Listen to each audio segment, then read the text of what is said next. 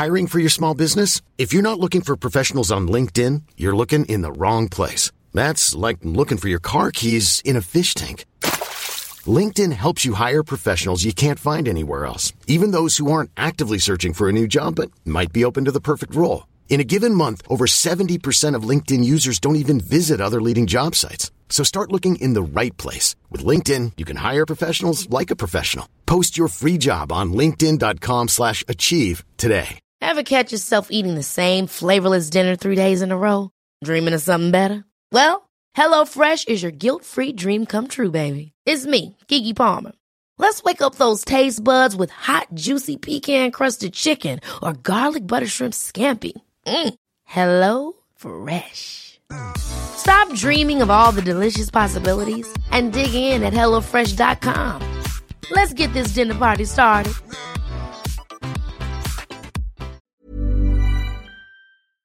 This is Little Atoms, a radio show about ideas and culture, with me, Neil Denny. This week, Ben Halls on his debut novel, The Quarry.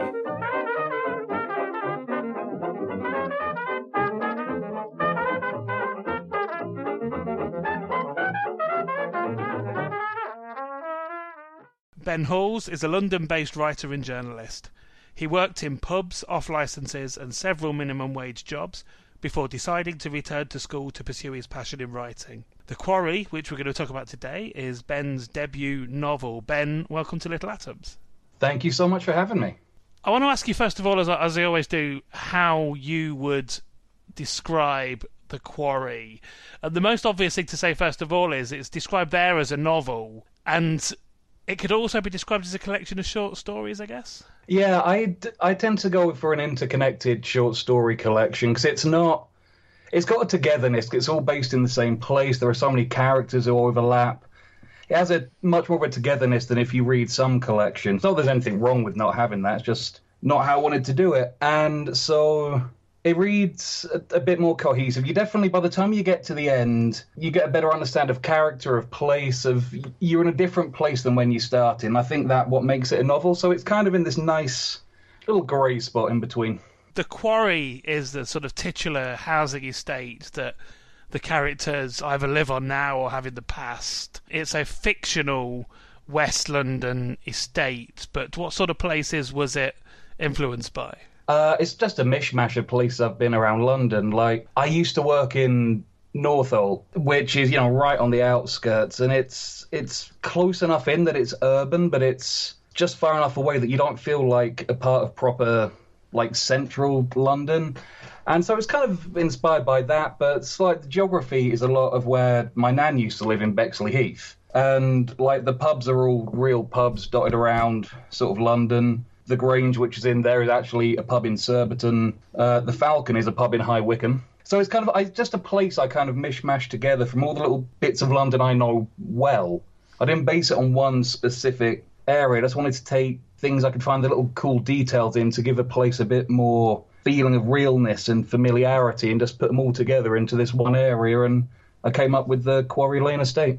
And it is, I mean, it's fictional, but you've you sort of established it that it's sort of like very much an outskirts, like quite far west estate. Although it could be, it could be any of those other places that you mentioned. Because London is, I'm I'm from the Midlands originally. I come from a town where all the estates are on one side of the town, and then there's bits that are nice on the other side of town.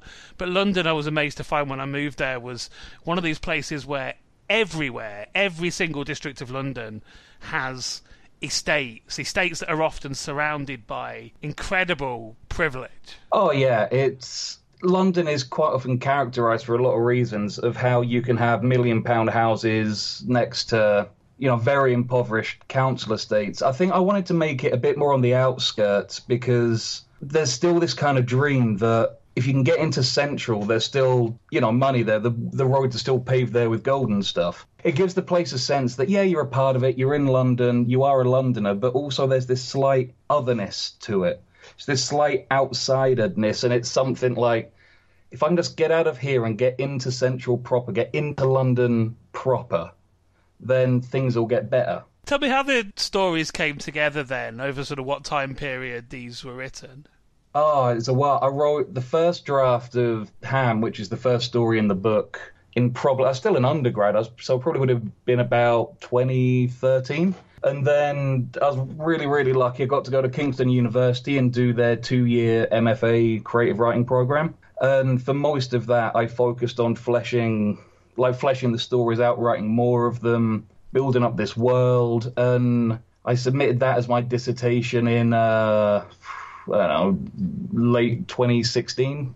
And then I met, um, while I was at Kingston, I met my publisher, a like fantastic woman called Charmaine Lovegrove who um, runs Dialogue Books. But I met her before she had that imprint. At the time, she ran a scouting company, and she came in and did a talk. And at the end, she kind of said, "Does anyone want to pitch?" And I immediately said, "Yep." And I pitched her the quarry, and she was interested. And then I probably sent that to her when it was sort of marked, and I was confident it was good. Because with any of this stuff, you know, you get one shot on someone's desk and when I was confident it could, you know, I'd take advantage of that, I sent it in beginning of 2017. But in that time, she'd been able to set up dialogue books, and so I then sat with so about six, seven of the stories finished for about two long years, and just kind of waited and and worked on other stuff, and and then uh, sort of end of last year, middle of last year, it kind of was like, right, we're in the pipeline, and I made a few big edits. I added uh, three new stories in, and now the book is as it is. So it's been like seven odd years, which is a bit scary when I say it out loud. But it's yeah, been a long journey, but I got here. And what's it what's it been like working with Charmaine and Dialogue then? Because we've been lucky enough to cover a number of their books over the over the past year, and they're, they're you know they're publishing some like brilliant voices that, that I, feel wouldn't ordinarily have have been published without Charmaine's backing. Oh yeah, they're fantastic. You meet people in life and you just realize you you are born to do this isn't a job for you. This is something you do and you happen to get paid for it. The amount of passion they have, the amount of dedication they have to to trying to publish things which as you say wouldn't normally otherwise find a home, the way they bring in a lot of groundbreaking international and translation um, stories as well it's if I ever go anywhere else as a writer, it's going to be really weird because you know uh, they really trust you as a writer. Like I didn't have any substantive editing to the manuscript to the point where like me and my agent had to like carefully write an email going, "Are you sure?" Because we wanted to make a few changes. Are you sure you don't want to dive in? And but they trusted it Millie Seaward, their PR person, has had me everywhere, and she is absolutely fantastic. Editorial was painless. It's like I can go on and on, and I'm not just saying that because they've published my book. I'm saying it because it's true. Like at Kingston, when Charmaine came in, I actually, I kind of had stopped going to some of those talks you get at uni. It's just full of dour people coming in and sort of saying, well, there's no money in publishing. This is a vanity degree. What else you got going on? Because you'll need something. But she came in and was immediately like, here is how you get out there. Here is how you can publish things. Here's how you can make a living out of this. Just full energy. And that energy has not dropped from the day I met her doing that to today. And I bet it, she's been like that since she was born. I mentioned Dialogue Books is publishing voices that we don't often hear from. One of the mm. most obvious things about this collection of short stories is that the narrators are men, but they're men from a background, um, men suffering from you know poverty, dislocation, isolation. But all of their all of the issues with the men in these stories, in the main, are compounded by their ideas of their masculinity, aren't they? Yeah, I I think my brief I gave myself when I was working on these stories was I wanted to write, I suppose, emotionally astute guys, emotionally astute men because I'm like a big fan of like traditional masculine writing, and by that I'm just using the biggest catch-all term for stuff like Richard Ford, Ernest Hemingway, you know, Raymond Carver, that kind of stuff. And um, in so many of those pieces, you get to like the point of like epiphany, catharsis, whatever you want to call it, where the character is gonna emote and like show you what's been going on under the hood and like have a little revelation and this stuff in literature that you're meant to is meant to articulate the way we're all feeling in ways we can't quite put it, and then they normally stop dead and don't do it. And I wanted to write about these everyday guys, but give them that moment, even if they don't say it out loud to another character, show it in their own heads. And I thought that was a really important thing to do because, you know, as a society, we're getting better, but as a society, a lot of guys are still feeling like you can't speak out or find or don't know how to speak out.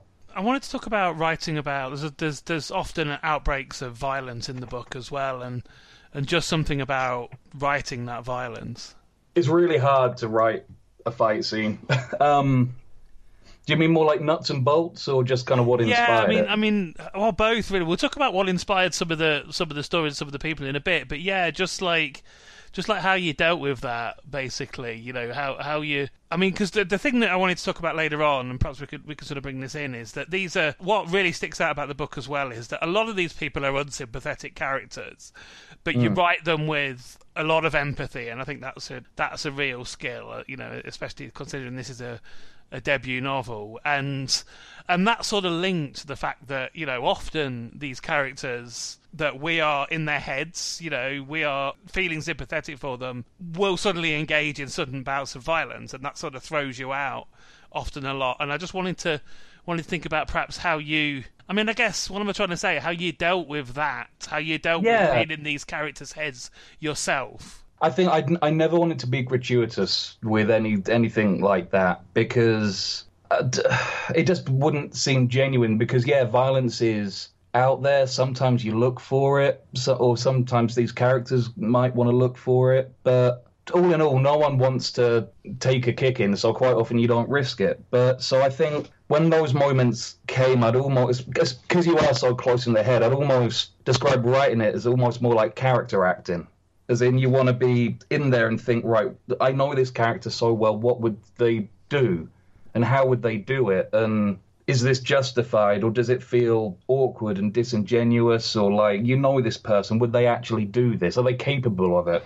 And so I think I asked myself that a lot when there was violence, and when it came to actually writing it, honestly, I think I just played it out and then just described it how I thought it would come out which sounds like the silliest thing to say about writing, but it's the only way to kind of do it because when when you kind of in those moments with like a bit of adrenaline and everything's a little bit of a blur, so you can sort of you just get the nuts and bolts over and but just you got to make sure you earned it. Hiring for your small business? If you're not looking for professionals on LinkedIn, you're looking in the wrong place. That's like looking for your car keys in a fish tank.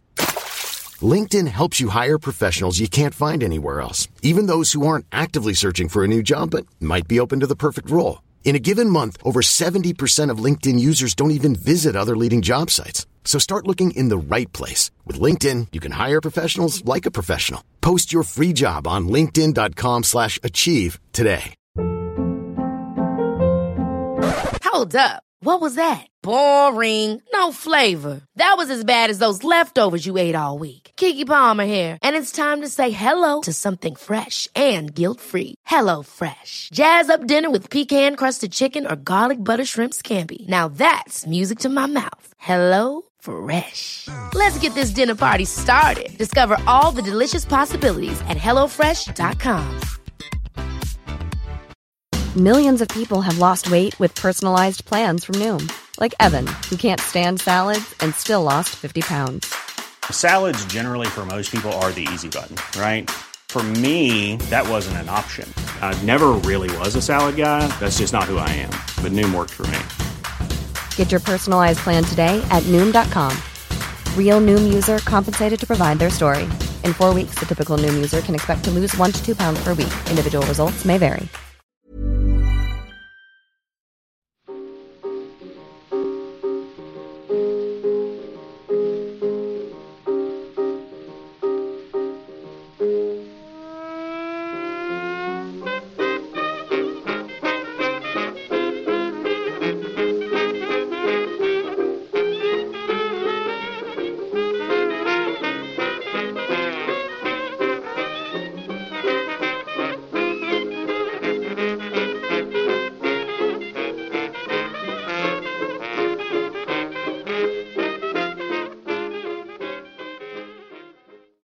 You're listening to Little Atoms. I'm Neil Denny. Today I'm talking to Ben Halls, and we're talking about his debut novel, The Quarry.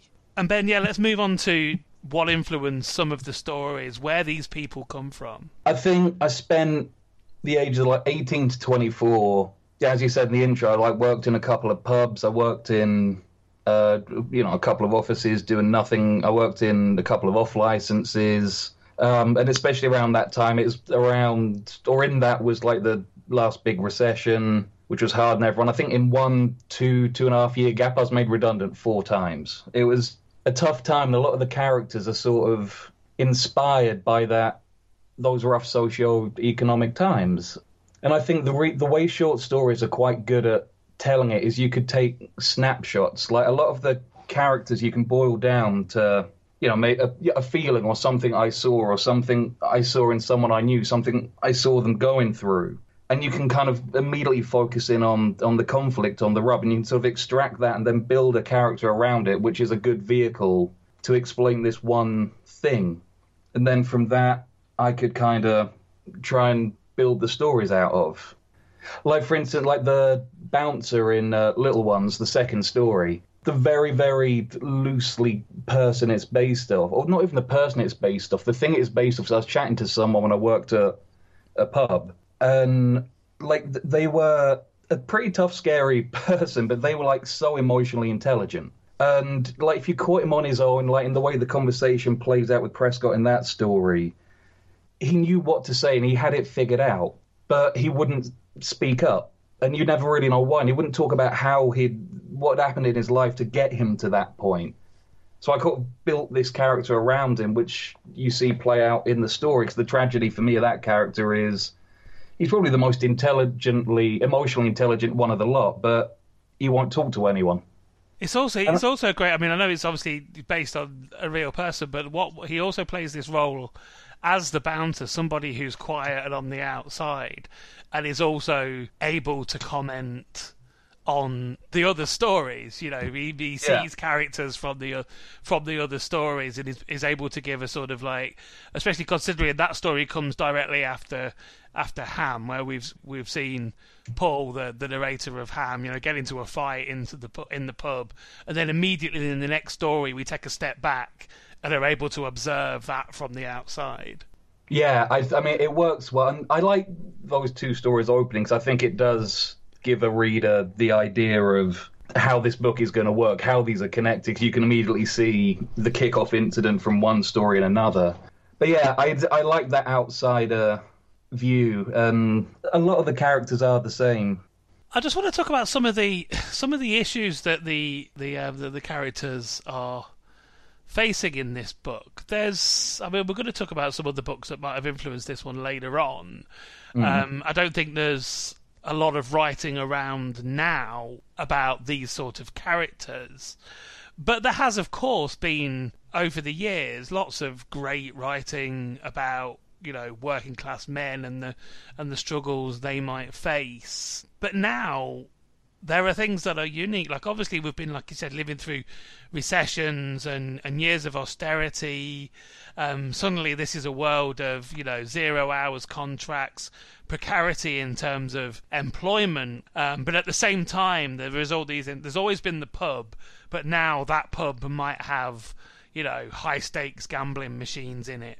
Uh, yeah, I think I think in the uh, story modernization, which is a lot of people like it, which is nice. It was the one I was a bit unsure of, but um, he's got a poster going back to do the Quarry Lane routes, and he grew up there, and he wasn't sure. And I think I want to do that because it's something uh, my grandma and granddad used to say about the areas that, like, when they went back, they'd see it change like that. And I think for me, it, like, it, it happens there, but it's a lot of stories. It's going back to the Falcon, and I think a lot of these, how the world has changed things, can be you know, sewn up in that pub. And I think back to like, you know, local pubs I've known and stuff as well with this. But it's as you say, how all of a sudden, rather than having like cheeky one pound quiz machine, there might be a 500 pound fruit machine or a 100 pound fruit machine in there.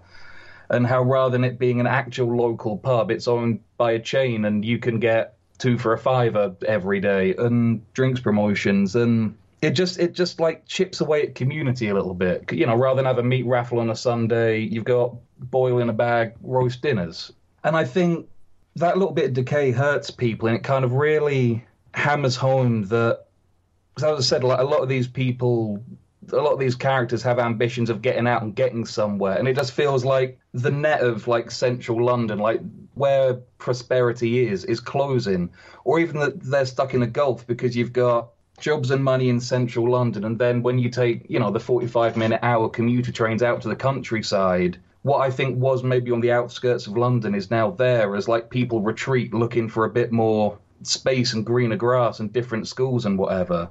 And I think these people are left in that gulf, and the only things filling it are, you know, big companies who specialize in offering, you know, cut rate products, cut rate services, and it drags the whole thing down. It doesn't feel friendly anymore.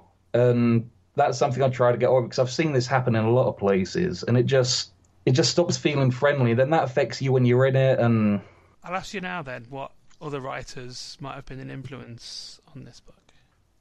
I think, as I said, I like uh, I like a lot of traditional masculine writing, and that's just what I'm calling it. I don't know how else to describe it. Um, and I like short stories, and I was incredibly, incredibly, incredibly lucky enough to um, be able to study in America for a bit, where and so a lot of my influences on putting it together are like American short story writers. Yeah, I think people like Raymond Carver were big influences, especially later stuff when his editor stopped going, or when he broke up with his editor, was a big influence. Although it's not as romanticized, I, I tried to ape some of like the early Ernest Hemingway, just Spanish waiters chatting stories.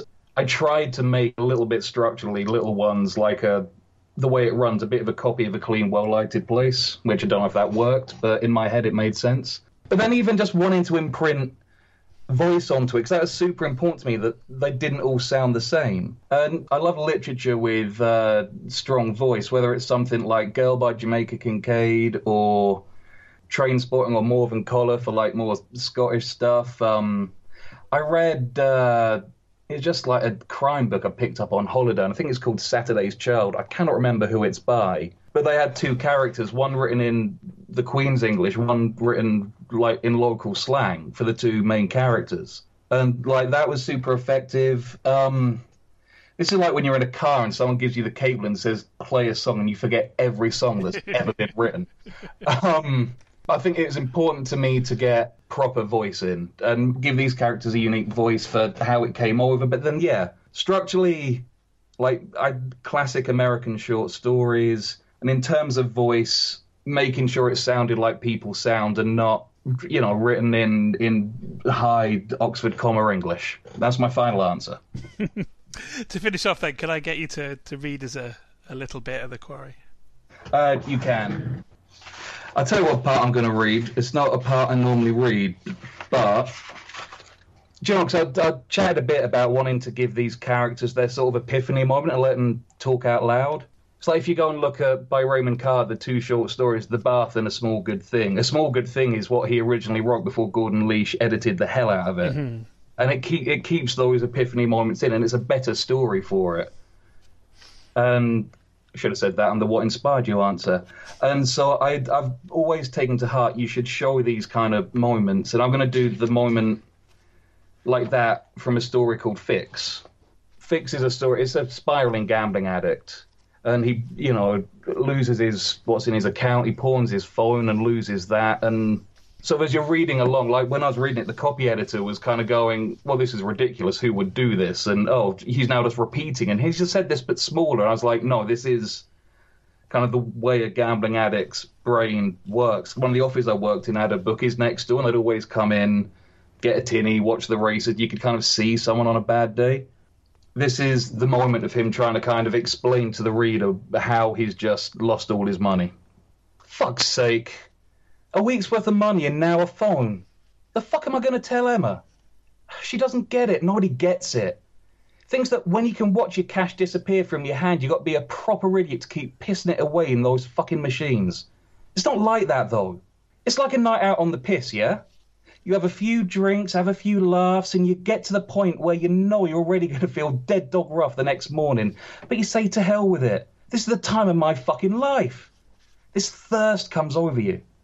You keep drinking because you think if you stop, sit out around, you'll sober up. The fun will stop and you're back to real life. You talk deep and you talk bullshit and you talk about all the ways you want to make your life better and you think of ways to get out there and do it.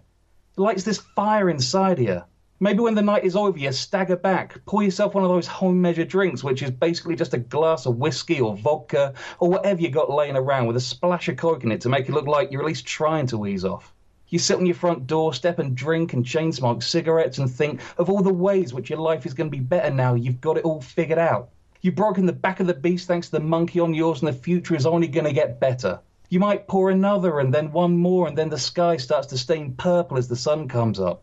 Streetlights blending into it as it gets lighter and lighter, and you think, nah, maybe I won't even go to bed. I feel fucking alive, and I know what I want to do. But it's five in the morning, and the world won't be up until about eight or nine, so you think, all right, I'm not that pissed. I'll get a few hours kip and set an alarm, and then up and fucking at 'em. Then you wake up a few hours later, glass of spirit by your bed and a bit of food you don't remember even cooking spilled out on the sheets. And the rest of the day you spend sweating and chucking up bile. The high horse has gone, and now your hungover ass has got to deal with the fact that it is all an illusion. You might have wanted to fucking change your life, change everything about it and seen it out, but really it's all been chasing that out, which has fucked you up beyond all belief. You swear off it and try and get yourself better, but you know that next week you'll be chasing the dreams in the bottom of pint glasses again. This is my hangover. I've been talking to Ben Halls. We've been talking about his debut novel, The Quarry, which is out now in the UK from Dialogue Books. Ben, thank you so much for taking the time to share it with me. Thank you ever much for having me on. This episode of Little Atoms was produced and presented by me, Neil Denny, edited by Sky Redman, and was first broadcast on Resonance 104.4 FM. Little Atoms is supported by 89UP and hosted by ACAST. If you enjoyed the show, please do subscribe, rate us on iTunes, and even tell a friend. Thanks for listening.